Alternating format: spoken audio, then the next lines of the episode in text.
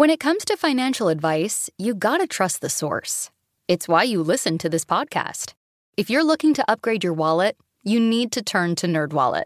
Their expert team of nerds dives into the details to help you find smarter financial products. If you're paying for vacations with whatever card is in your wallet, you could be missing out on miles you didn't even know you were leaving on the table. You can get a new card with more miles and more upgrades. What could future you do with more travel rewards? A hotel upgrade? Lounge access? Wherever you go next, make it happen with a smarter travel credit card. Don't wait to make smart financial decisions. Compare and find smarter credit cards, savings accounts, and more today at nerdwallet.com. As with all cards, credit is subject to lender approval and terms apply. NerdWallet. Finance smarter.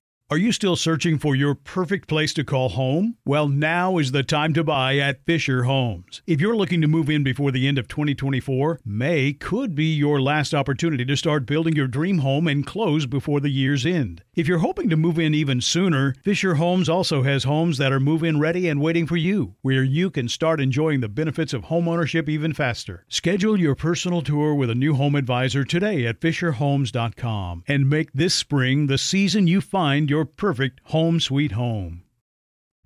Hi, I'm Cindy Crawford, and I'm the founder of Meaningful Beauty.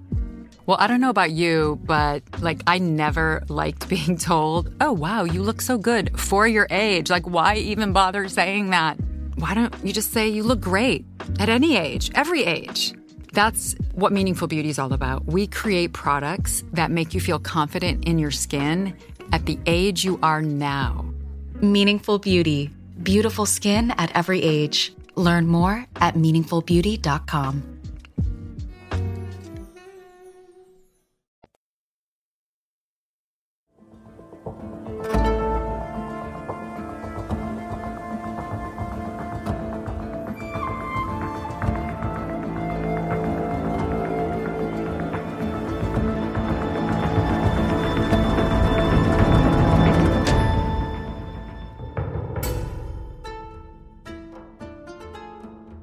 hi. Hello, nerds. Happy end of 2020. The worst year in generations. This is Let's Talk About Myths, baby. And I am Liv, your supremely nerdy host, here with a fun and fascinating end to 2020. Today's episode, much like last week, is dedicated to a very real person from ancient Greek history who has quite the mythology built around him Alexander the Great. A quick note similar with uh, the last episode I released, I've been using something to record conversations and it sucks. I'm not going to use it again, but we just have to deal with it now because I, I don't have extensive editing skills. They are primitive, to say the least. So uh, let's all just get past the audio quality and listen to the conversation. I spoke with Meg Finlayson, who is an Alexander expert that I know from Twitter, about the man, the myth, and the movie. Yes, we talked about Oliver Stone's mid 2000s epic, if you want to use that word. This episode doesn't really require you to have watched that movie. It would help. It's three hours long, though, so I wouldn't do that to you. Essentially, we just talked about the history of Alexander, the mythology of Alexander in relation to the movie. So it's fascinating, regardless, just all about that man who was such a huge part of ancient Greek history for really such a short amount of time. There is a reason he is called Alexander the Great. Dude has quite the story, quite the mythology, quite the Colin Farrell not even trying to do a reasonable accent. But for real, the movie, if you want to see it or don't, um, definitely has some fine qualities when it comes to historical accuracy and overall filmmaking, but is also hugely problematic. Um, it was made at the same time as Troy and 300, though, so it's in good company.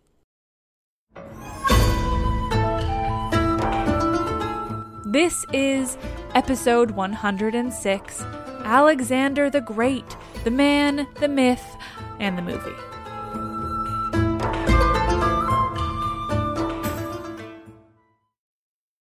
Meg, thank you so much for being here. Why don't you tell everyone a little bit about yourself? Thanks so much for having me. I'm really excited to talk about one of my favorite things in the world, which is the Alexander film. uh, so uh, my name's Meg. I've just completed my MLit in classics from the University of St Andrews. So I've just completed all my master's studies now. Um, I'm currently in the process of applying for further education, um, PhDs and things like that. Uh, but at the moment, I'm sort of like an independent researcher, I suppose. I kind of do everything um, in my spare time. Uh, a lot of my research interests are in classical reception, um, so in media, film, TV, that kind of thing. Um, and a lot of my research is centered around Alexander the Great, his life, his legacy, and a lot to do with him in reception. And hopefully, my future thesis fingers crossed, will be related to um, Alexander reception in the 20th century, particularly um, queer reception and sort of the liminality of his character, particularly in this kind of divisive 20th century where you see a lot of his um, traditional mannerisms start to change in secondary scholarship and we get kind of the emergence of this this queer figure in Alexander the Great. So that's hopefully the direct direction that I want to head into. That's fascinating. I honestly like I I mean, I, I don't have my master's notoriously. I just have a BA, so I didn't cover too much. I think that, you know, when it comes to those those like undergrad classes, Alexander is a big part, but not I don't even think they had like a whole class on him. So I feel like somehow for me he gets kind of lost, even though it, that seems so impossible given how important he was mm-hmm. to the ancient Greek world. So I'm so excited to talk to you about this, specifically about the movie too, because the movie is so interesting and long. yeah, I I try and talk about it, and people just don't hear it. It's like everyone's blocked it out, and I'm like, no, please, it's so interesting. I just even seeing your notes on this, I your it seems to me that Alexander is your Fellowship of the Ring to me, like the extensive way you know it and can quote it and everything. and I was just feeling that pretty deeply. I was like, oh, this is my Lord of the Rings. Like I get this. Like I understand you. I just want to note that I didn't take all of the paraphrasing. I didn't remember that off the top of my head. Some of that was like copy and paste. but I did That's write fair. a paper on earlier in the year. I wrote a paper on um, Alexander and particularly um, like gender and masculinity in the film. And for that, I did have to watch it and then go back and write out my own like little transcripts of sections. And oh my gosh. wow. Yeah, that I mean, I I saw the movie when it first came out, which I think it's like 2005. Well, there's so many versions. I think the original theatrical release was 2004, but then since then there's been like okay. two or three re-releases. So really? yeah, because the original I think is a lot shorter, but I think I was a bit mean and requested that we talk about the three and a half hour long version potentially as recent as 2012 i think possibly. There's the original theatrical cut there's a director's cut and there's an ultimate cut. Oh my god. And they're also slightly different but the ultimate cut three and a half hour has got all of the stuff that they filmed and edited whereas the original one's like taken out a lot of things. Wow. Well i'll admit i only watched whatever was available on apple. So what I don't know what version that was, but I watched it. But I did watch it in the theater when it first came out. I think because I've been a nerd forever. Um, but I'm pretty sure that that's the only time I saw it before just watching it again last week. So it was quite it was quite the yeah. the thing to watch again when I hadn't I hadn't seen it. And it is it is such an interesting take on I think on ancient Greece as a whole is kind of what I saw most just because I'm not super familiar with Alexander. So for me I was just kind of like this is an interesting take on just Greece. It, it comes like right in the middle of this like swords and sandals resurgence. So you have like Gladiator, which was I don't know 2001 maybe, um, and then you have Alexander, which comes out, and Troy as well. I think might have come out in the same year or perhaps the year after. And then the year after that, there's 300. So this kind of early naughty, early to mid noughties is where you get all these like really big like blockbuster like swords and sandals resurgence films. And they're also interesting to look at with hindsight because they seem so dated. Now you look back and you're like wow that was only 15 years ago. And yet people were still making films like this. So it comes at a kind of an interesting point in just that area. Yeah i hadn't thought about that the timeline of it because you're right troy was also 2004 see for me this was like high school. So i i think that i had it I think that it just like fed into how much I already loved all of these ancient cultures because 2004 I was like 15 16 and so like watching it in the theater and then would watch alexander and troy and then i remember exactly when 300 came out my roommate almost had me name my cat after leonidas because of how big 300 was when it came out. And yeah i hadn't ever thought of just like that that whole time period we did really get so many ancient adaptations yeah, they really were just kind of going for what was big at the time. And then I suppose it's really dropped off the radar because in hindsight, nobody likes them anymore. I think maybe Gladiator kind of still sticks out as being good. And I will watch Troy forever. And then I will bitch about Achilles and Patroclus being cousins forever. yeah, it's they're just so interesting. I love um like classics misinformations. I find them so interesting how they get to be there.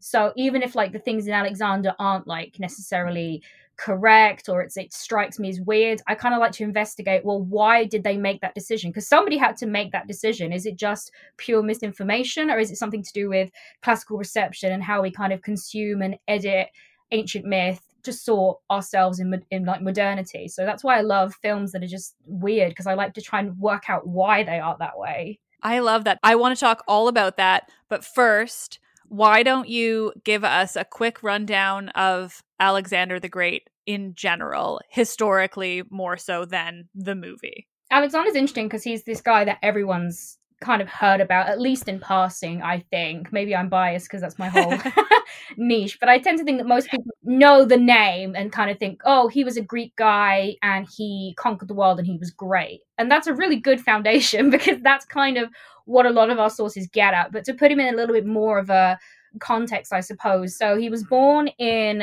uh, 356 BCE to Philip II of Macedon, who was his father, and his mother, Olympias of Epirus. So he was born about 100 years after the Persian Wars, about 100 years after the sort of the height of the classical Greek world. So at this point, Athens and Sparta have kind of been in, in a period of decline, and there really isn't kind of a preeminent um, power in the Greek world except for Macedon, which was um, it was really mostly under Alexander's father, Philip II, who um, brought Macedon into the like the forefront as being the most powerful Greek state at the time, uh, which gets overshadowed a lot by Alexander himself, which a lot of people tend to kind of sideline his father, but a lot of the foundation of what Alexander would go on to achieve. So he's known for his conquest against the Persian Empire. That was originally something that was planned by his father, Philip II.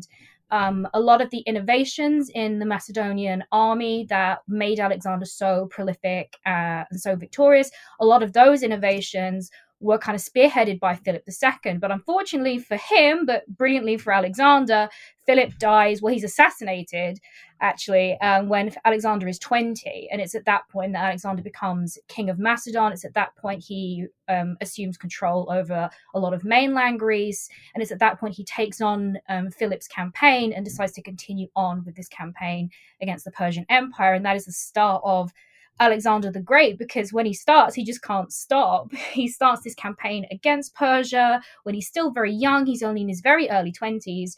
And within 10 years, he has completely defeated the Persian Empire. So he's taken all of those territories.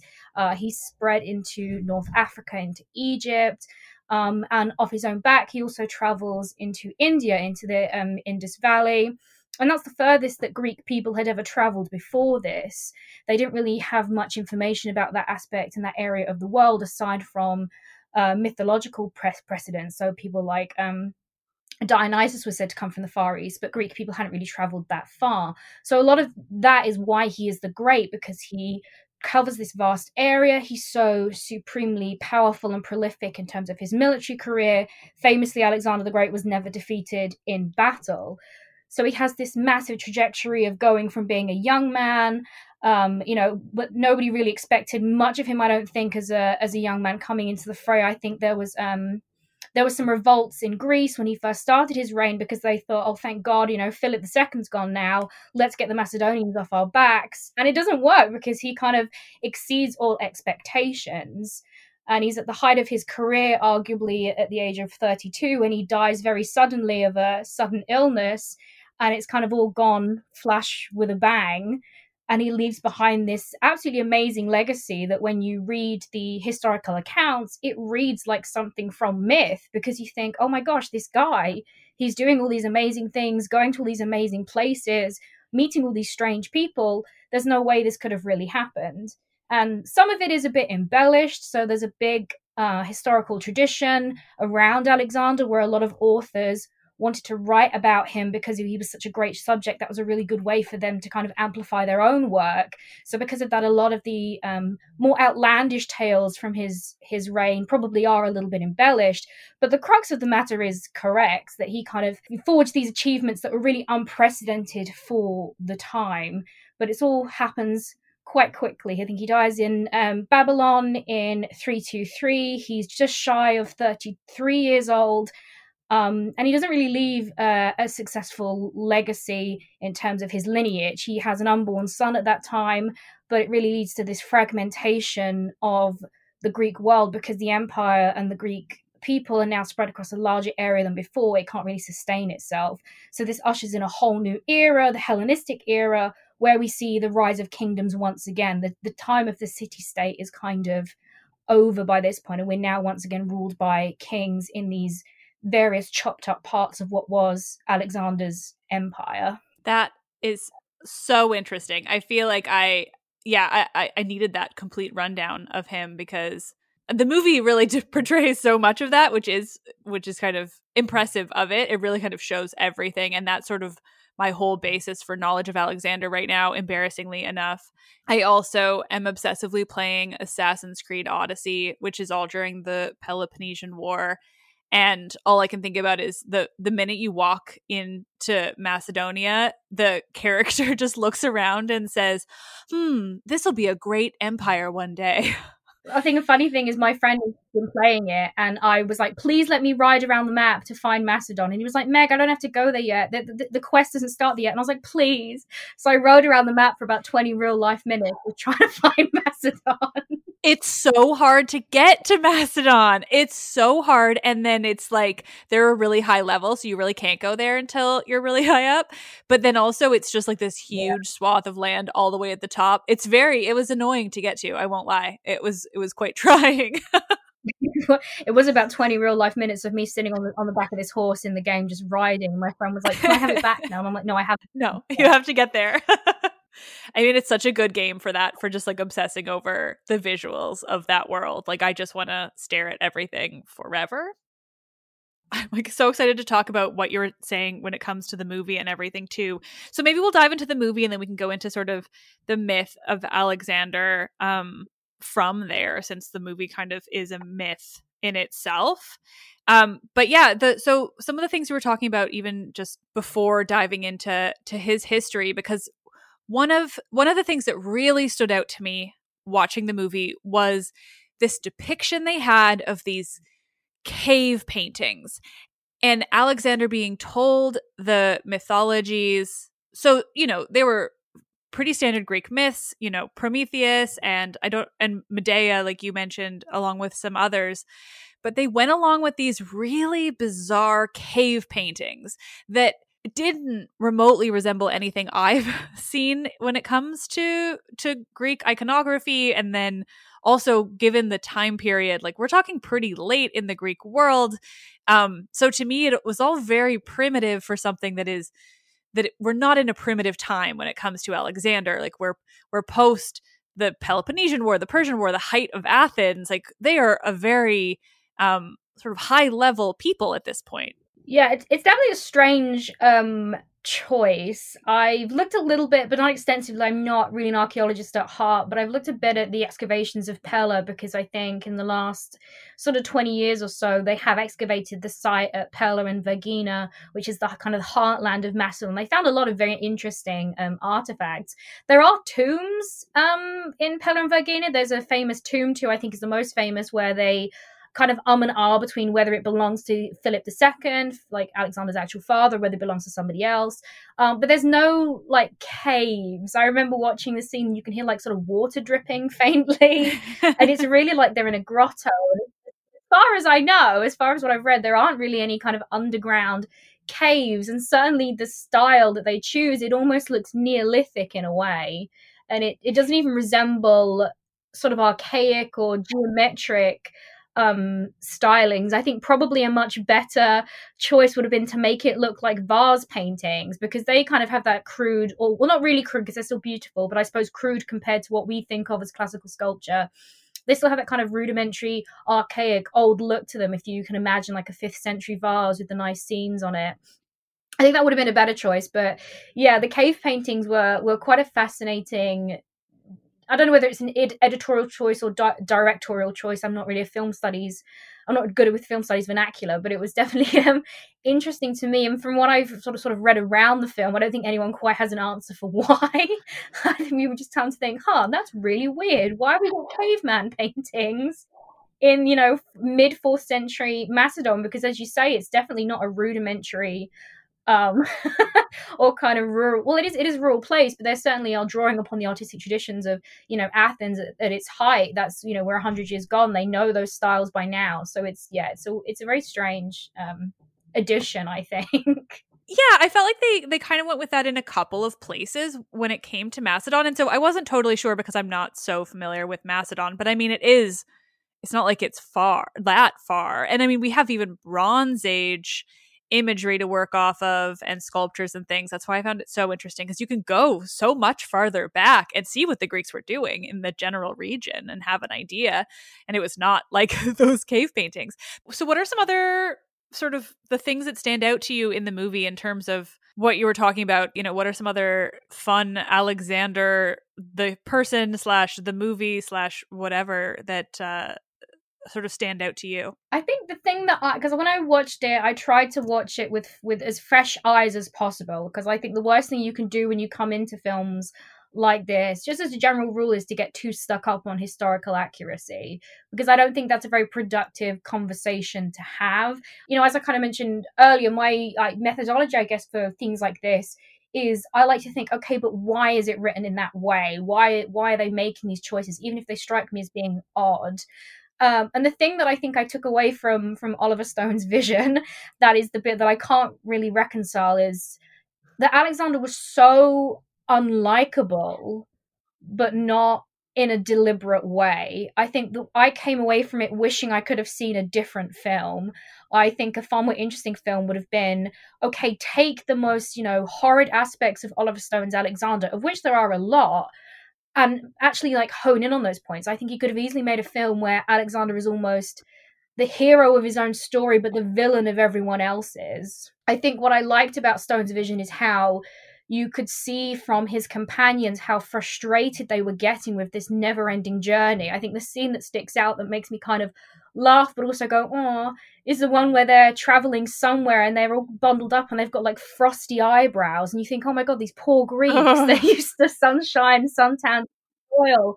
And here they are in like the frosty mountains. Oh my God, you monster, Alexander, let them go home and that's what kind of stuck me. I thought, but that's quite an interesting angle. And I think Stone kind of touched upon it because you got to see his men arguing with him and you got to see the poor frozen Macedonians with their frostbitten toes and fingers. But it kind of never it never gave you enough to justify why that was either okay or why it was completely bad. I think it, the problem and the attraction, I think, of Alexander, whether that's in film or history or anything, is that he's such a divisive ca- character. You can never decide whether he's good or bad. He's always fluctuating between these two para- like poles of oh well he's good because he had this enlightened vision and he just wanted to unite the world under one like common education which i mean is very questionable but that's kind of the one side and you have the other side of oh he was just a terrible you know dictator bloodthirsty you know glory hunting terrible person and he's always kind of fluctuating in between. And I think perhaps what stuck with me about Stone's Alexander is I couldn't quite decide or work out where Stone was trying to pitch him between these different sides because on the one hand he's all, he's very romantic with a capital R. He's always got these big ideas and these big grand gestures which I think plays into part of how Stone uses the idea of Prometheus but then he's also got this terrible temper murders people is having fights with his friends left right and center and I found it interesting how it never it never kind of settled.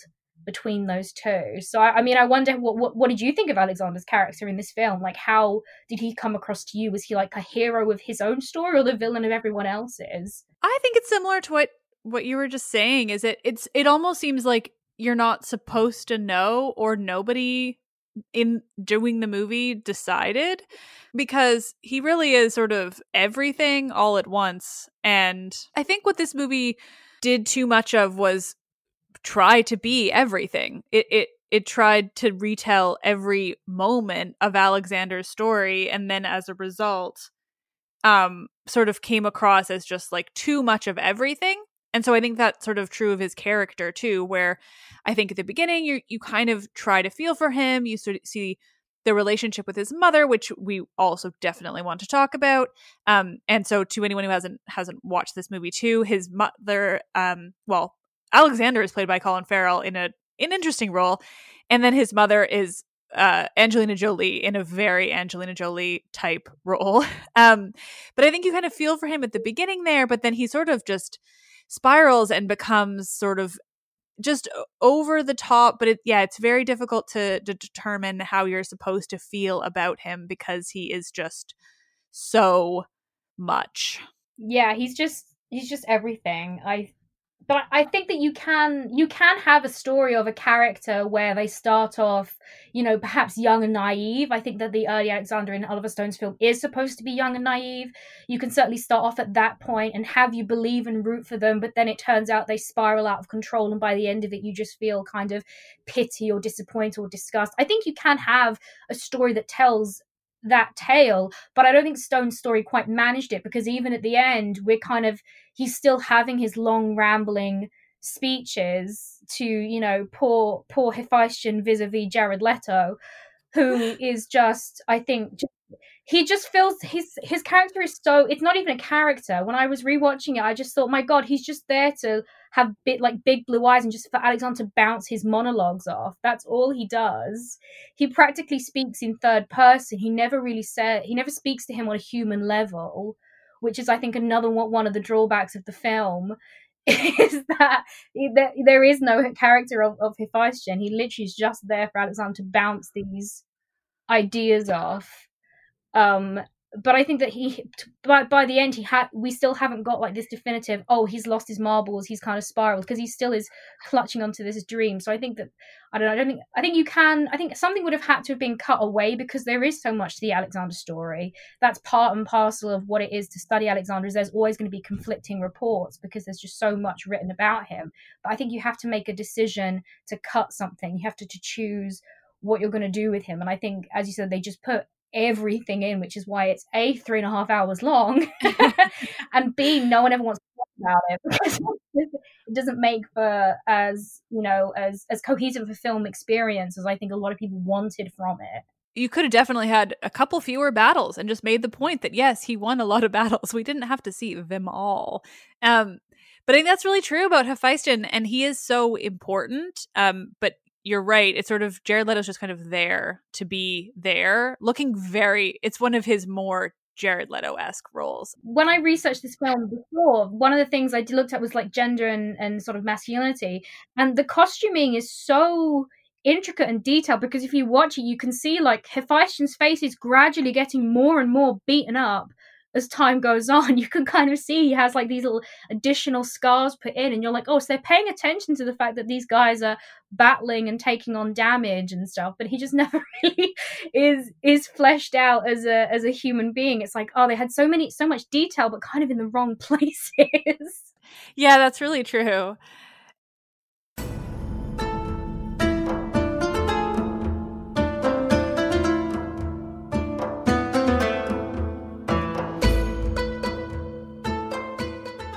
When it comes to financial advice, you gotta trust the source.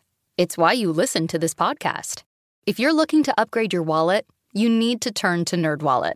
Their expert team of nerds dives into the details to help you find smarter financial products. If you're paying for vacations with whatever card is in your wallet, you could be missing out on miles you didn't even know you were leaving on the table. You can get a new card with more miles and more upgrades. What could future you do with more travel rewards? A hotel upgrade? Lounge access? Wherever you go next, make it happen with a smarter travel credit card. Don't wait to make smart financial decisions. Compare and find smarter credit cards, savings accounts, and more today at nerdwallet.com. As with all cards, credit is subject to lender approval and terms apply. NerdWallet. Finance smarter. Are you still searching for your perfect place to call home? Well, now is the time to buy at Fisher Homes. If you're looking to move in before the end of 2024, May could be your last opportunity to start building your dream home and close before the year's end. If you're hoping to move in even sooner, Fisher Homes also has homes that are move in ready and waiting for you, where you can start enjoying the benefits of homeownership even faster. Schedule your personal tour with a new home advisor today at FisherHomes.com and make this spring the season you find your perfect home sweet home. Hi, I'm Cindy Crawford, and I'm the founder of Meaningful Beauty.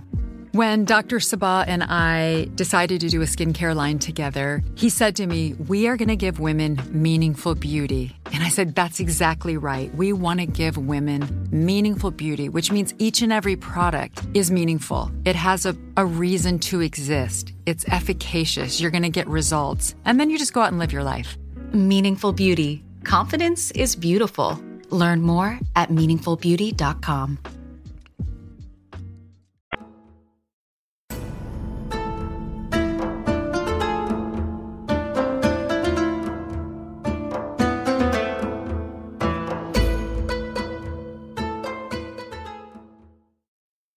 So let's talk about Hephaestion in general and Alexander, because of course, in the movie, and I think also in reality, they were sort of in a relationship, but couldn't officially be in a relationship because of, you know, various patriarchal norms and the like. And Alexander needed an heir and he needed a wife and etc. etc. But Hephaestion is interesting in the movie because it's sort of it's it's supposed to show that they were very much in love and Alexander was devoted to him, but also, like you say, Hephaestion doesn't have so much of a character as he is just kind of like a sounding board throughout. Yeah, and I think that's I think it's a shame that that's the direction they went because I think you could do a lot potentially with this relationship because there's a lot of space to do a lot of things because this is the guy who, you know, historically was they grew up together, you know, whether they continue being lovers into adulthood is something you can't always um ascertain but i think it's a bit erroneous at this point to saying well you know maybe they were just friends because it's kind of that's kind of like well it's not really the point. They were definitely doing something. And even if not like they were at least the closest people to each other within this camp for the longest of times. And i think that's a really interesting relationship. You could have done a lot in there. They could have had frank conversations. He could have been the only person to say look alexander you're you're killing everyone out there. This is a bad thing. If that was the angle they wanted to go which maybe Hephaestion didn't say because you know historically Hephaestion was a bit of a yes man and that that was his role. He was there to be, you know, Alexander's second in command, his closest companion. He was there to be. I think they, they were brother in law at some point because during the mass marriages, Alexander took on three wives in his lifetime. They, but he marries two other Persian women, one of which his sister marries Hephaestion. So at some point they become you know family which i think they do touch upon in the film because as as he's dying he says something about their children playing together growing up together something like that. But it was a very interesting dynamic that they could have explored more with. But i think the dynamic that they really hammered home was this achilles patroclus alexander hephaestion paradigm. That was something that i think was quite important to the film which they say very explicitly. You know, I think um, one of their many romantic balcony chats, they're always having talks on this balcony, and all the, all the scenes kind of merge together in my head. I think they must do it at least three separate times, but I just can't separate them because it's all the same kind of thing. Hephaestion stands there, looks very doe-eyed. Alexander goes on a grand monologue. But you know, at some point he does say, you know, like, oh, if if you're if you're Achilles, then that means I'm Patroclus, and that means I'm going to die. And Alexander's like, I wouldn't let that happen because I love you. And it's all very like, oh, okay, we're doing this.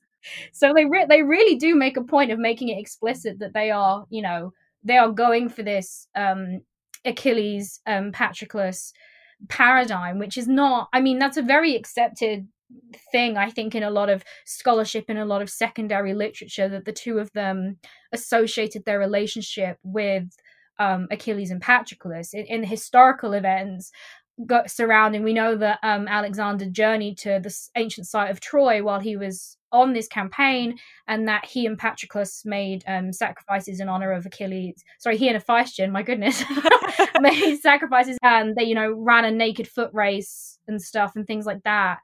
Um, and we know that when um, Hephaestion died, Alexander put on this great display of mourning. He was like sobbing for like three days and like cut off all of his hair and had like commissioned this massive funeral pyre that would have cost i think i, rem- I remember reading the uh, sort of approximate evaluation and it was like in the billions that it would have been he was going to like blow the whole treasury on this in a way that a lot of later authors who were writing this all up directly identified with achilles's you know over exaggerated mourning of Patroclus. So we can kind of guess that within their own lifetimes, they were consciously making this decision to associate themselves with Achilles and Patroclus, and whether that was just kind of a private romantic thing or whether it served like a greater propagandic purpose. It's, you know, maybe six of one, half a dozen of the other. So that's one of the things that Stone puts into this film throughout that you can kind of see, oh no, I'm 100% on board with that. I get why they're doing this. This makes complete sense. And it's a very um, deliberate invocation of the myth that is very consistent with sort of what I think most people who know about Alexander know that, oh, well, Alexander loved, wanted to be like Achilles. He also loved Hephaestion and they were like, you know, best buddies. It makes it makes sense, but it's an interesting one how it's invoked sort of in childhood. I find this scene um, where they're training with Aristotle. Yeah, they're training. They're they're talking with Aristotle, and they're talking about kind of very grandiose ideas for whatever they're supposed to be like 11, 12 year old boys about conquering and about heroes and things like that. And they bring up the um, Achilles and Patroclus, and he was saying, oh, you know, oh well, didn't he do all those things because he was motivated motivated by his love for for Patroclus? So it's a point that's kind of brought up in childhood and then revisited in adulthood. So it's kind of one of the cons- more consistent, I think, parts of the film and, it, and its use of Greek myth. I think that's a it's fascinating in contradiction to the fact that Troy came out in the same year too, because the idea that they came both came out in the same year and Alexander was so um obsessed with that idea of Achilles and Patroclus, which like you say is pretty accurate. Um and then that Troy came out at the same time and was like, they're cousins. Achilles loves women is a very interesting uh, to have the two movies out at the same time and have these two very different ideas of Achilles and Patroclus. Yeah, I need to something that I want to do, but I haven't had the time and or kind of mental sturdiness to do is I really am curious to watch the original theatrical release of Alexander and then watch the longest version because I know that when the original release came out in theaters, they had quite a bit of backlash from Greek people because they didn't like the fact that there was this very romantic you know situation going on between between Alexander and Hephaestion. There was, if you kind of Google search it, you'll get up like sort of the old news articles about Greek lawyers threatening to sue Warner Brothers or whoever it was who distributed the film because of this. You think, you know, 2004 was a very different time back then. in terms of you know people's attitudes towards this and then the re-release which came out i think i, I think it's 2012 i'm going to stick with that because i know it's in that area that put back in a lot of the material that was taken out and a lot of the material that was taken out was to do with some of the more homoerotic elements. So because because alexander has a relationship with um, hephaestion but he also has this relationship with the persian eunuch as well and they have a full-on sex scene in the long version in the three and a half hour version and that was completely cut out of the of the um the original release. So I would definitely be interesting to go back and see how much of the Alexander and Hephaestion content is watered down in the original because I know there was some of it that was kind of taken out, but it must have still been there in some capacity for people to be angry about it. But it is interesting that they went in those two very different directions. Is that Troy was like, you know what, we're not gonna, we're not doing this. We're gonna completely ignore this aspect and just elide it totally. Whereas Alexander was like, no, this is going to be a fairly key component of Alexander's interpersonal relationships. I think the main relationships really are with his his mother, which we're going to have to come to because it's absolutely fascinating and or horrifying. And it really is Hephaestion. They have the most conversations with each other, so I think it would be an interesting exercise to kind of. But that would involve watching it for like six hours straight, and I don't, don't think don't think I can handle Colin uh, Farrell's that long. Oh no, I yeah, I, I wouldn't. Um, I think I remember it being pretty subtle though in the original one, where it definitely wasn't explicit because, like you say, like 2004 was a a very different time, Um, I remember, I don't know, I'm trying to think back because I definitely saw it in the theater, but I'm remembering it sort of more of a, um, yeah, I think it was more implied, but it was a lot less explicit. Yeah, whereas the the longer version is kind of like, no, they're absolutely. I think I don't. I don't think they kiss. I know he kisses the the eunuch in the long version. I don't think him and Hephæstion kiss, but they definitely do a lot of um, wistful gazes. And what I found so interesting, which is such a Christianizing aspect of it, is they is that Hephæstion comes to Alexander on his marriage night and gives him a ring. I was, and I found that so uh, interesting. I was like, wow, like that's quite. It's a very Christianizing element because, of course, rings in antiquity didn't mean marriage, and obviously not between two men. The idea of marriage between two men is completely absurd when you put it in the ancient Greek context. It would never exist. But I think definitely if you're you're putting it towards a modern, you know, Western English speaking audience predominantly. So to have the, you know, I guess I guess you would call them love interests or at least intimate companion come to you on your wedding night to somebody else, but still a wedding night and give you a ring, I thought was a very interesting choice. It definitely was, and it's presented it's just a very awkward scene in general i would say like it's yeah you can see the the intention with what they're doing there but it's it was an odd one i wasn't expecting that for sure. It's a very interesting symbol the ring because he kind of keeps it with him for the whole film and as he's dying he's kind of holding up the ring to there's kind of that, that weird scene with the cgi eagle that is kind of almost as if it's zeus coming to collect him for the afterlife because he's you know sweating he's fevered he's dying and the ring smashes and it's kind of this ring almost symbolizes a lot of his hopes and his ideas for empire that are destroyed that smash upon his deathbed. But then interestingly i think this is definitely in the long cut and not in the short cut when they come back to ptolemy at the end because obviously the, the narrator of the film is is old ptolemy we we find out. When you look at him he's wearing the ring just with the the gemstone smashed. And I think it, it made almost an interesting comment. I don't know if I'm reading too much into it, but what I took away from it was that ring really kind of symbolized Alexander's hopes for his empire because that's all him and Hephæstion seem to talk about is how much he wants to build this empire with him. It's almost going to be their legacy.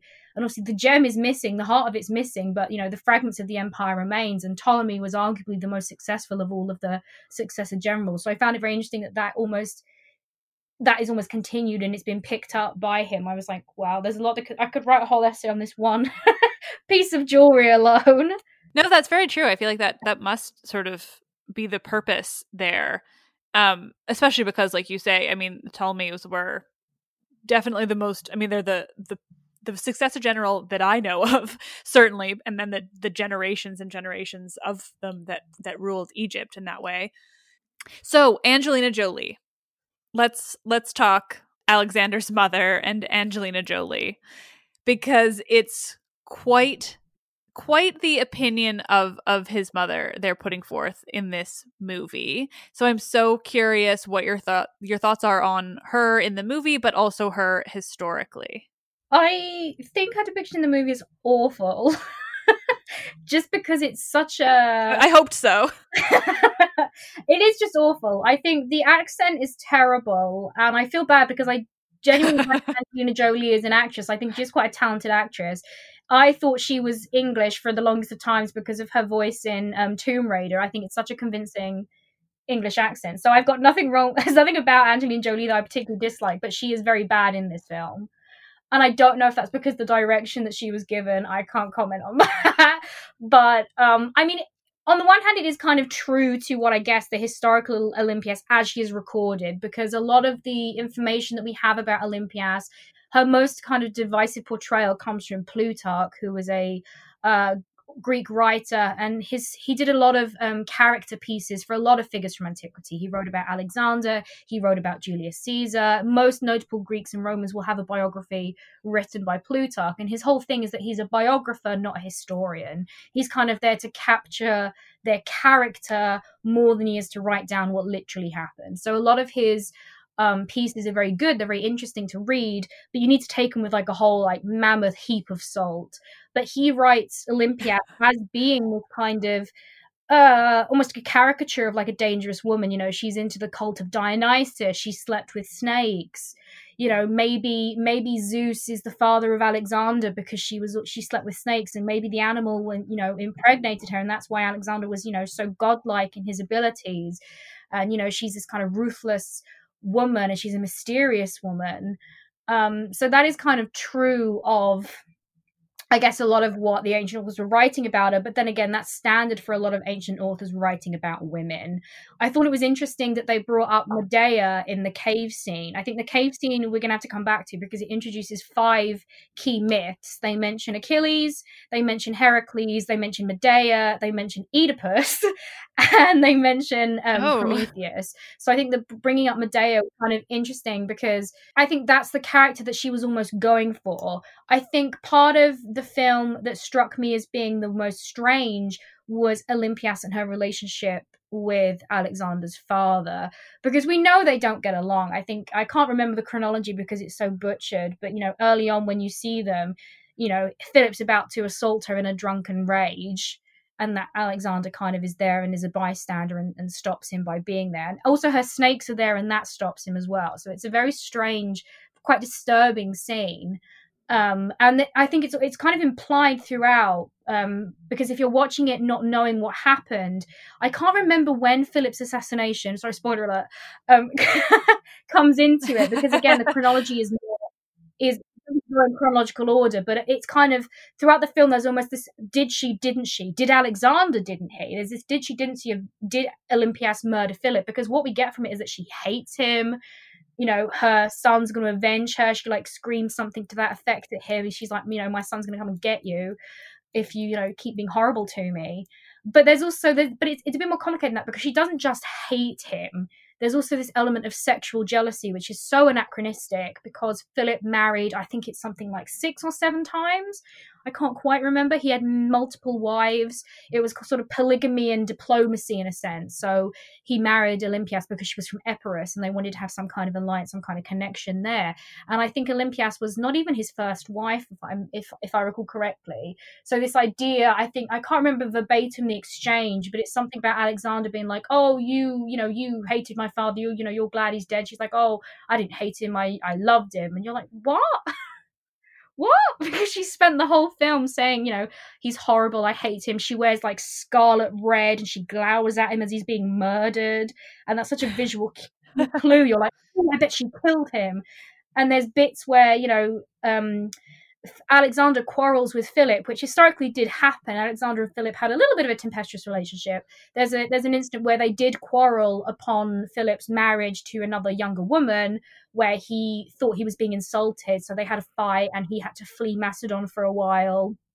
But then he came back, and they were seemingly all best friends by the time he was assassinated. So there is kind of that historical precedent for them not having this great relationship. But the idea that Olympias would exert this kind of sexual jealousy because Philip's marrying a younger woman, or this idea that she was, you know, in love with him, and it's kind of all mo- her anger's motivated by kind of spurned romance, is very much something that is like for the modern audience because this idea of sexual jealousy is just not compatible with the polygamous marriages that would have happened in the Macedonian court. It wasn't unusual for Macedonian kings to have more than one wife so it's very very odd but i mean angelina jolie plays it very well it's a bit it's a bit too no and it's very two dimensional but she does kind of the the one dimensional scheming sexually jealous woman brilliantly but it is I mean, her costuming is fantastic. I remember reading somewhere that they wanted to do a more historically accurate costume with like sort of a veil type thing, not like a full face veil, but kind of like an over the head,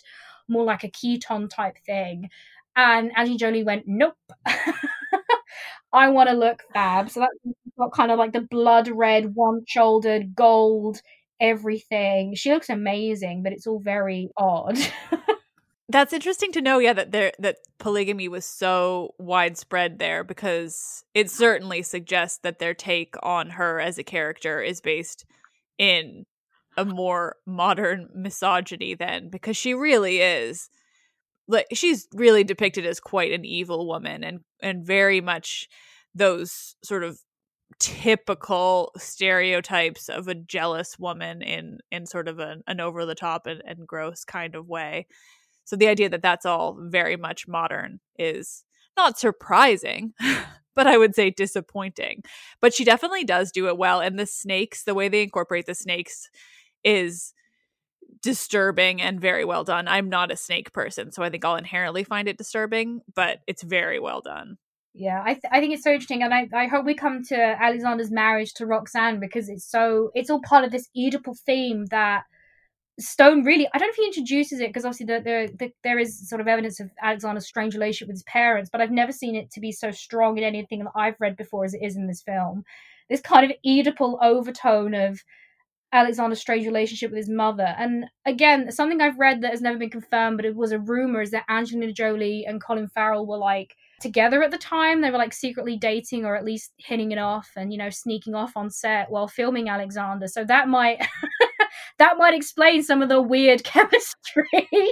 I don't know, but it's definitely odd. But when when you meet Roxanne, who he marries, who's played by Rosario Dawson, and again a very one dimensional, just sort of barbarian woman character, they sort of at one point there's like a zoom in on her arm and she's wearing like a snake bracelet and i think everyone's kind of alarm bells went off like oh my god snakes just like his mother everyone's like sort of screaming like ah so really are supposed to be each other's equal in a sense. He's almost he's he's almost married his mother not literally like oedipus but he's married what is essentially his mother because it's the same one dimensional character. It's the same you know sexually jealous um barbarian princess type.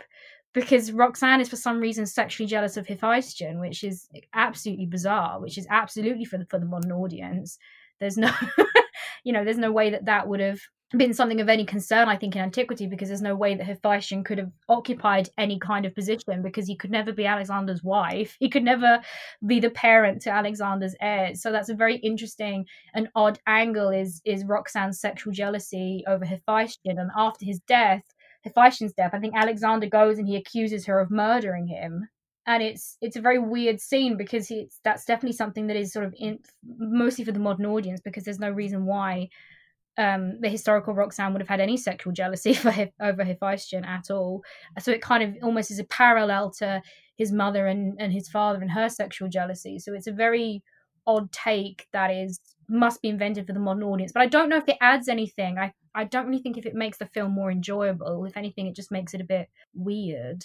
It makes it more obviously anti woman, too. Like, those are the two, really the only two women in the movie, and they are both meant to be really unlikable characters. Yeah, she's just I mean, yeah, Olympias is and the thing that I like about it, well not like, but that kind of made me giggle darkly is I think when Philip is assassinated and there's kind of blood, everyone's screaming, crying, and obviously he's just married the young Eurydice and they have a little baby, is um Angelina Jolie's Olympias gives her this really nasty side eye.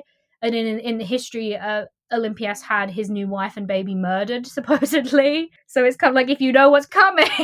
yeah, that's a fun additional detail. So all the um Oedipal talk there, I think we should we should dive into the other the other myths that are brought up in the weird cave painting scene. So like you said, they they definitely wanted to include these Oedipal um, overtones when it came to his mother and his wife, which was an interesting decision.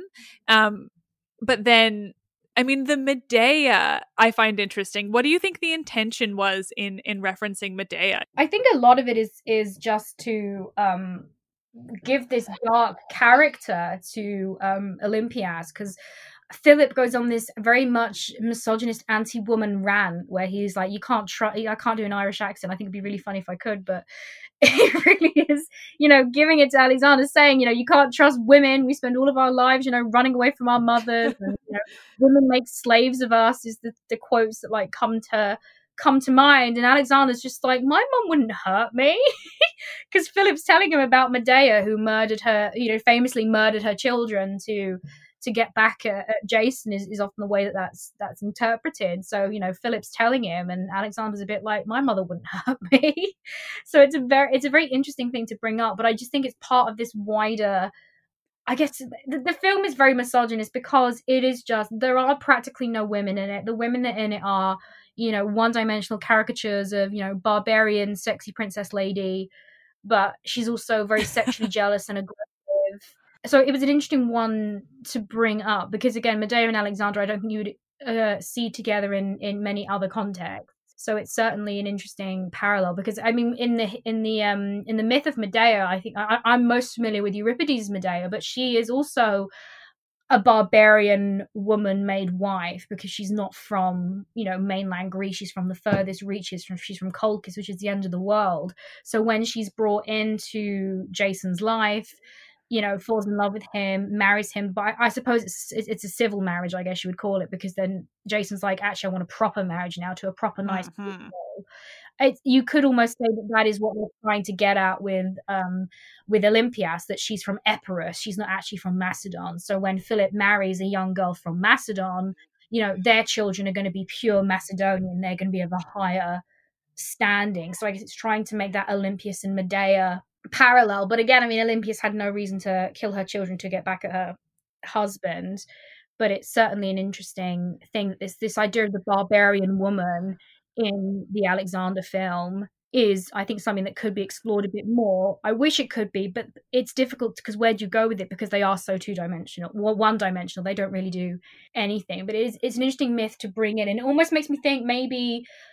maybe Oliver Stone is aware of this stereotype. Maybe that's why he's doing it, but does it excuse it? Probably not. Yeah, I mean, yeah, to to make the connection with his mother to both Medea and Jocasta, is like you really don't think very highly of these women in the movie do you like to to make those two connections that are that are not explicit in the story and are definitely made made for the movie and then to have that just be well that's the women that's all of them I mean, you know, Alexander history is there's not a huge amount of women to talk about on his campaign. It is just kind of him and his boys, and then him and his boys and their wives and their lovers um, there's not really a lot you can say, I suppose, for about the women in in Alexander's life. But you know, Olympias outside of um, you know after Alexander's death, Olympias took in Roxanne, and and the, his then son was born Alexander the Fourth, and they did fight. I'm not so well versed on the um, Wars of the Successors,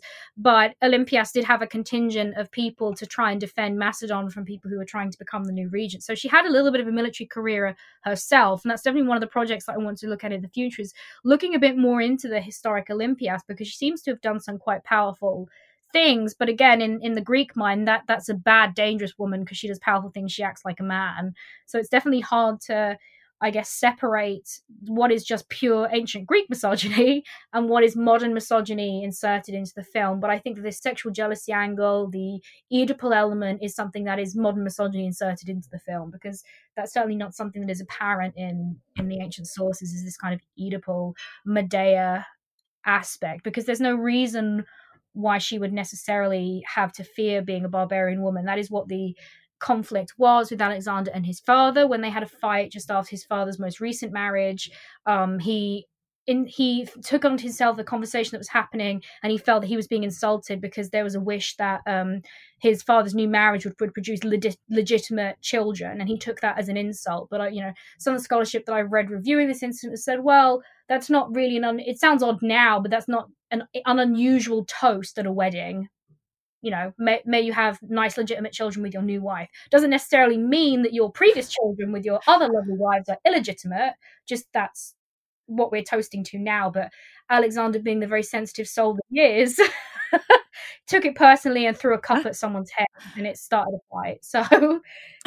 Alexander, yeah, he's a he's quite a character. It sounds like just historically and in the movie. Um, so what about some of the other the myths that are that are referenced? Uh, in that that cave scene with Prometheus and Heracles, and of course we've we've talked all about Achilles. The Heracles one is definitely uh, an interesting one. I think it's probably the one that has the most historical basis. Um, so Heracles is a figure. He's this. He's one of the great Greek heroes. He's probably one of the most um, widely celebrated Greek heroes because he has relevance to a lot of areas of Greece. Because Greece is divided up into so many different sections. They all kind of have deities and heroes that have different significance, but Heracles is very widely appreciated. Um, but he's particularly appreciated in Macedon because the Macedonian kings draw their lineage from Heracles when you go way, way back. that's kind of the, the, the yarn that they spin is that you know we're descended from Heracles, especially the Argead dynasty, which is Alexander, his father, and his forebearers. So Heracles crops up a fair few times in terms of um, sort of ancient Macedon.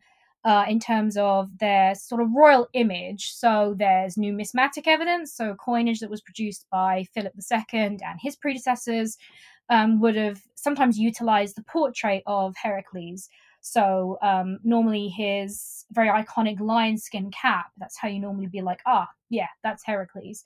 Or his club. Um, and by putting on their coins, they're kind of just saying, you know, we are, we're the kings, we're descended from Heracles, he's a Greek hero, he's really cool. That means that we are also really strong and cool.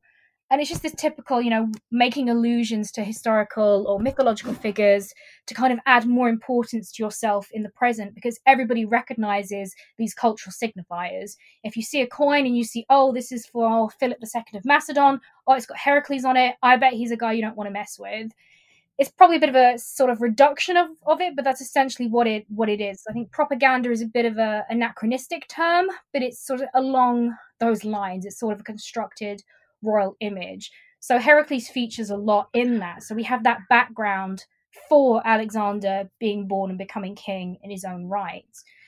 Um, but Heracles is important as a figure of massive achievement. You know, the twelve labors out of all the her- out of all the heroes, Heracles probably does the most.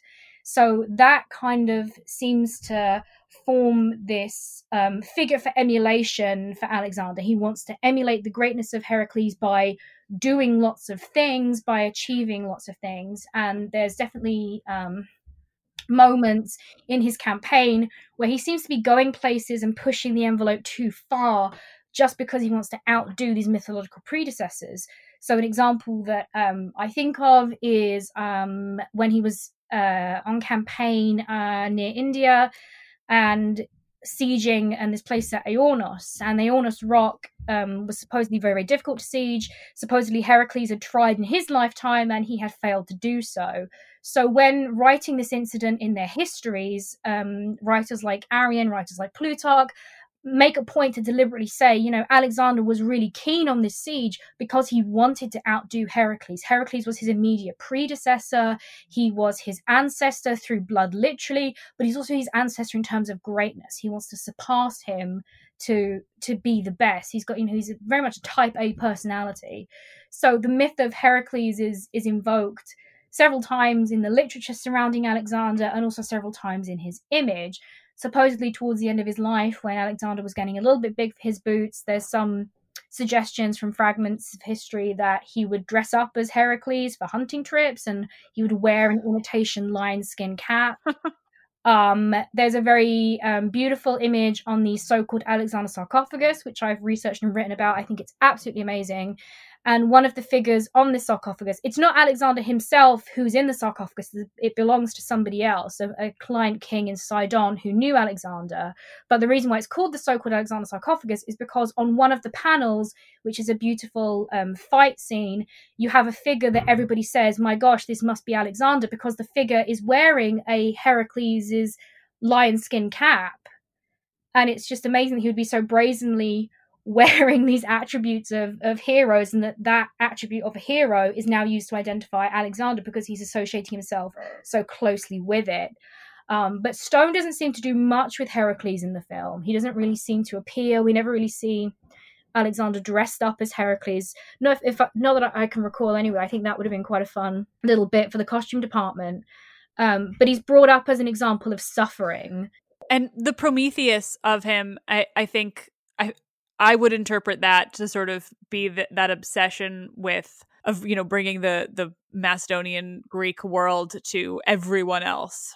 Yeah, I mean, I think now we we call a spade a spade. It, you know, it's colonization. It's it's imperial. It might lack kind of the the racial overtones of kind of later empires when we think of because race and antiquity is a very different um very different ballpark. But it is it is colonialism. It is imperialism. But there is this idea that was sort of perpetuated around Alexander history, particularly of the late 19th, early 20th century, um, I think it's dubbed the Brotherhood of Mankind theory, which is um, a scholar called W.W. Tarn, who was really the biggest proponent of this. This very romantic notion that Alexander only did these conquests and only went on these battles and killed all these people because he wanted to unite mankind under an enlightened philosophy, under, you know, Greek education, Greek art. All of this was seen as being enlightened and better, and that he only really had good intentions. He just wanted to unite everybody.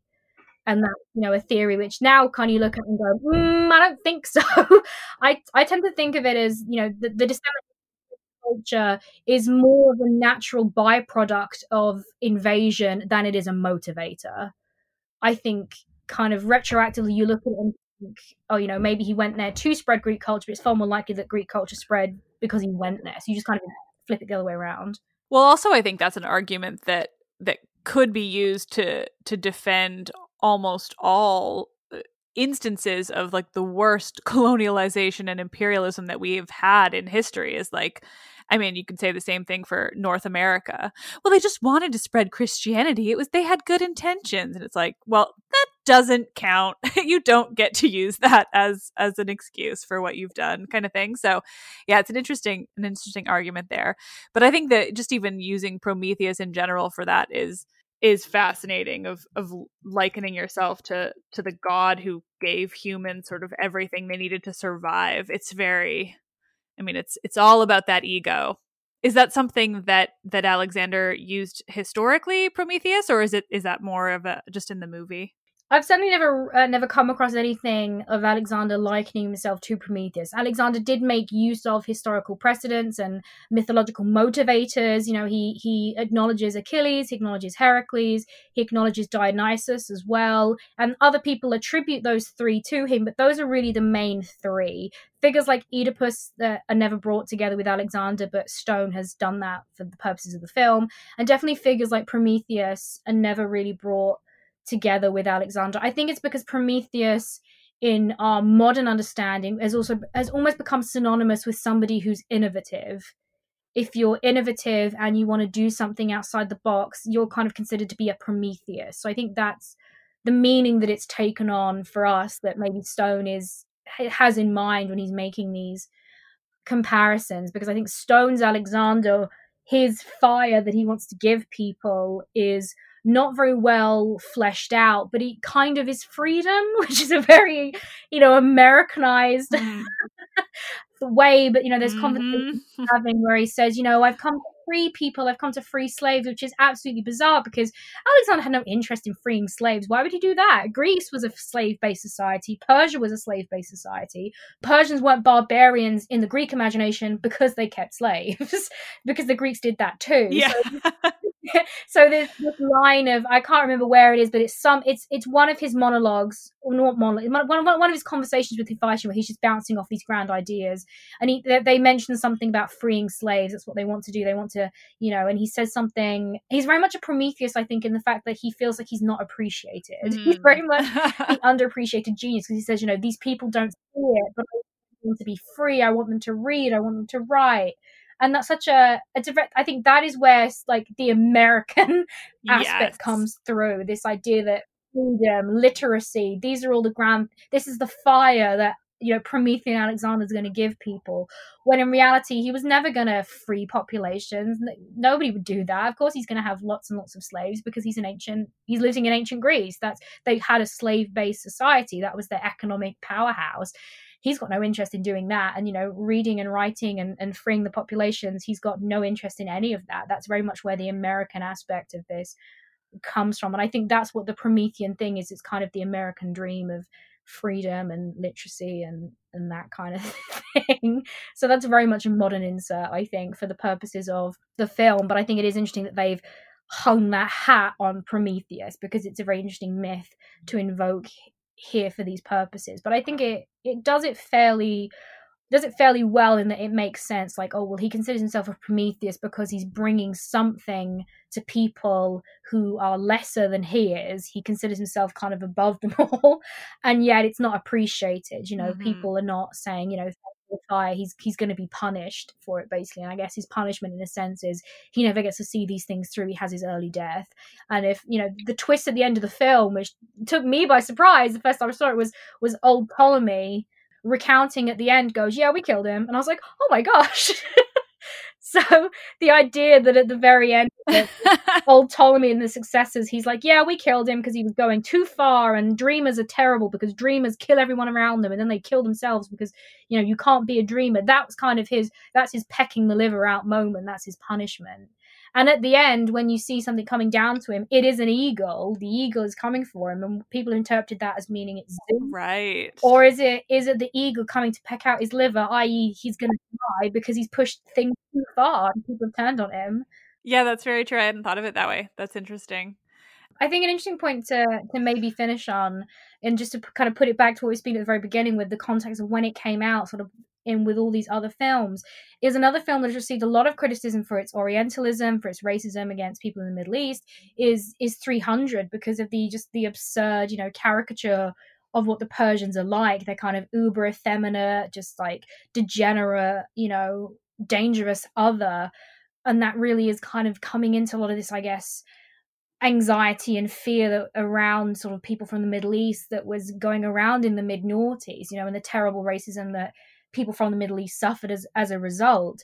And when you look at Alexander and its its treatment of the Persians, it's it's not nice at all. You know the the first, uh, you know, when as soon as he, it comes into Babylon, I think you have them going into the harem, and all the kind of giggling exotic women that look like they're you know parodies out of a pantomime, um, and you know the way that the king Darius III is not given any speaking lines; he's just kind of there and then he runs away and the reaction of of his Macedonian men as well. Because one of the sort of great talking points of Alexander's career and his his reign is is his adoption of some Persian cult, culture and customs. You know, he invaded Persia, but there were points in his campaigns where he was taking on Persian dress, he was training up Persian soldiers, he married Persian women, and that was a point of criticism historically. But in the film, it it takes on a whole a whole nother element where um, the scene with with Clytus, the you know his friend who is the most vocal critic of him and who he eventually you know stabs and murders in this drunken rage. You know, at some point he's yelling at Alexander that he's not going to wear Persian clothes. He'd rather die than wear you know these things. And it's interesting that as Alexander goes through this period of he does degenerate as the film goes on. You know, he loses his friends, he becomes more paranoid, he has more emotional breakdowns he becomes more and more visually other, more and more visually Persian. If you notice, his hair gets longer. He wears robes. You know, he's sitting there at one point in this golden robe, just chest out, just lounging. He's, you know, he wears more eyeliner. So as time goes on, he's getting more and more Persianized according to as you know the film is depicting Persians. And a scene that really sticks in my mind that I sort of think encapsulates a lot of the problems of Oliver Stone's film it's in the longer version. It's in the three and a half hour version because the the eunuch Bagoas was completely cut out of the original theatrical release, if I remember rightly. He sort of appears flash and you'll miss it once. But in the longer version, he has a much more prominent role because he's this other homoerotic relationship that Alexander has. You have the Greek Hephaestion, and then you have the Persian eunuch Bagoas.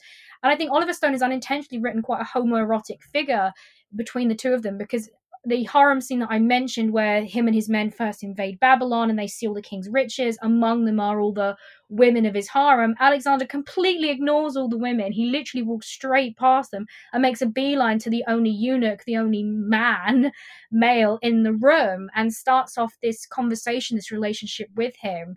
And there's a scene where Alexander has experienced this conspiracy amongst his own men. His own men have allegedly plotted to kill him and among them is one of his oldest generals, Parmenion. And the scenes are intercut with he sent assassins to get rid of Parmenion. And as he's doing that, he's engaging in this this sex scene. He's engaging in intercourse with the eunuch um, Bagoas. So as he's killing off the old Macedonians, his oldest friends, he's literally jumping into bed with the Persians, who would be the enemies. And it's quite it tells quite a disturbing story, I think, that as Alexander is sort of not losing his faculties per se, but as he becomes more reliant on drink, as he becomes more reliant on luxuries and lasciviousness, that sort of corresponds with his sort of mental degeneration. So we're getting the Persians are being associated with this degeneration. Whereas the good Macedonians, who are, you know, wearing their armor, they're manly, they're not wearing the eyeliner, they've not been taken in by Persian dress, are getting killed off. And it's quite an interesting aspect of the film that is that leaves me feeling a bit uncomfortable. But I think it's a very interesting thing and i wonder if the film was made today would those scenes have played out quite the same way that they did or is it because it's a product of the mid noughties and i'm not quite sure i have an answer for it but it's certainly something that i've been thinking about since watching it again and sort of noticing how these cuts are put together very deliberately you know the scenes where he's killing off the greeks or the scenes he's jumping into bed with the persians quite literally and that seems to contribute to his downfall so I wonder, I wonder what Oliver Stone's trying to say there. I don't know, but I don't think it was a good thing. Yeah, no, that's very true. I mean, it, uh, yeah, it all is from the time too. I mean, I don't know how much better things are now, but but they certainly weren't good back then, especially because of the war and you know, like how it started, but then also just as it went on, like everything was just so dark when it came to Americanized interpretations of of that part of the world. And so I definitely think I definitely think it's a commentary being made and, you know, not a good one that that like you say it's so obvious the way that they're portraying the differences between between his Greeks and his Persians. I think it's very interesting to look at Alexander in this way because it I don't know. It's it's just a fascinating way to look at him historically while also looking at this movie because I think it's an, an a really easy but also particularly interesting way of learning about him in relation to this movie for its good and its bad. So thank you so much for for giving me such a rundown on so much I didn't know about Alexander the Great and also this movie, which I truly I don't know what I remembered it as, but I, I hadn't watched it since it came out, and then so watching it again was was quite the experience. Given I have seen Troy and 300 and and all those other ones so many times, it, I hadn't seen Alexander more than once, and but it was particularly interesting watching it again in this context of of learning about the actual person, but also with everything that I know now, since obviously I hadn't done my degree or anything by the when I watched it first um, so it's a very different experience now. It's a good film in the sense that it takes you to places and makes you feel things, but it's also a frustrating film because, I mean, you're always going to be fighting a losing battle when you try and adapt Alexander the Great because there's so many conflicting aspects to his character, and you're always going to have to make a decision to cut out some of the material somewhere. I think what I what I took from the film is that it is fascinating in the things that it does. I think I can find so many. It's definitely not. It's a film that doesn't lack detail. It's just whether those details are going in the right direction. You know, I think you know it left me thinking all sorts of things and i was making like notes and writing like 500 words on a ring and i thought oh my gosh where am i getting all this from but it's it's so it's got so many things i think what some of the merits of it is that you can sort of it sends you down a lot of different rabbit holes i think it's a flawed film in the sense that it doesn't give you a coherent picture because you don't know how you're supposed to feel starting and finishing. It starts with this massive battle where the stakes are so huge, and you're like, wait a minute, I don't even know what they're fighting for. I don't even know what the purpose of this is. And then it finishes with his death, obviously, and this kind of very shocking little ending scene with Ptolemy kind of making this grand statement of, oh, you know, we killed him because he got too big for his boots and he reached too far. It's almost an Icarus moment, but God forbid they put any more mythology in it. My goodness. you, you're kind of left not knowing how to feel. You're kind of like, well, what is the lesson that I have learned? Have I learned not to overreach myself because that comes at the cost of my own humanity? Well, not really, because Colin, because Colin Farrell's Alexander had no regrets by the end of it have I have I learned you know the the problems of hubris? Mm, I don't know. I'm, I'm not, I'm not sure what I've learned. So I think that's maybe the drawback of the film, but it certainly gives me plenty of ideas for how to do a film about Alexander and, and do it better. I'd love to, you know, direct or write or do something my own version of Alexander. And I'd love to bring Colin Farrell back as Philip II. I think that would just be perfect. I think he's at the right stage of his career now. He could he could be a brilliant Philip II. That'd be a nice little nice little Easter egg. But I think it is a great experience to watch. I think because visually it is it is stunning visually. I mean the scene where he enters Babylon mm-hmm. with all the rose petals. it's it's fabulous. But it is a bit of an arduous um an arduous undertaking. But then I wouldn't expect anything less from Alexander the Great. It's very true. Very very well summed up and perfect for for that man, that character. well, thank you so much for for doing this, um, for for talking to me about all of this. Uh, you're definitely the most well versed on Alexander the Great that I have that have come across in my Twitter time and in just doing this podcast in general. So I very much appreciate you telling me all about him. Thank you so much for listening. Finally, somebody who wants to talk about the film with me.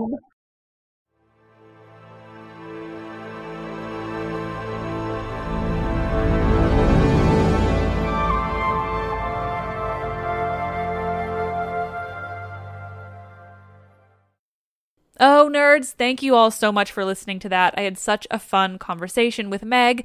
Um, you can find her Twitter handle in the uh, episode description for this. She is a wonderful follow on Twitter. That's how I met her and how this all came to be. I hope you all had an amazing holiday season. I hope you've all enjoyed this episode, this last of 2020, a perfect way to cap it off. I think we can all be glad this year is ending. With any luck, 2021 is going to be a better one. Happy New Year. I am Liv, and oh, how I love this shit.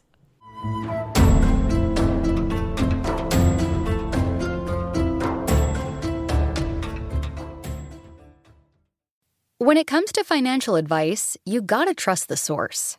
It's why you listen to this podcast. If you're looking to upgrade your wallet, you need to turn to NerdWallet. Their expert team of nerds dives into the details to help you find smarter financial products if you're paying for vacations with whatever card is in your wallet, you could be missing out on miles you didn't even know you were leaving on the table. You can get a new card with more miles and more upgrades. What could future you do with more travel rewards? A hotel upgrade? Lounge access? Wherever you go next, make it happen with a smarter travel credit card. Don't wait to make smart financial decisions. Compare and find smarter credit cards, savings accounts, and more today at nerdwallet.com. As with all cards, credit is subject to lender approval and terms apply. NerdWallet. Finance smarter. Are you still searching for your perfect place to call home? Well, now is the time to buy at Fisher Homes. If you're looking to move in before the end of 2024, May could be your last opportunity to start building your dream home and close before the year's end. If you're hoping to move in even sooner, Fisher Homes also has homes that are move in ready and waiting for you, where you can start enjoying the benefits of homeownership even faster. Schedule your personal tour with a new home advisor today at FisherHomes.com and make this spring the season you find your your perfect home sweet home. Hi, I'm Cindy Crawford, and I'm the founder of Meaningful Beauty. When Dr. Sebagh and I decided to do a skincare line together, he said to me, We are going to give women meaningful beauty. And I said, That's exactly right. We want to give women meaningful beauty, which means each and every product is meaningful. It has a, a reason to exist, it's efficacious. You're going to get results. And then you just go out and live your life. Meaningful Beauty Confidence is beautiful. Learn more at meaningfulbeauty.com.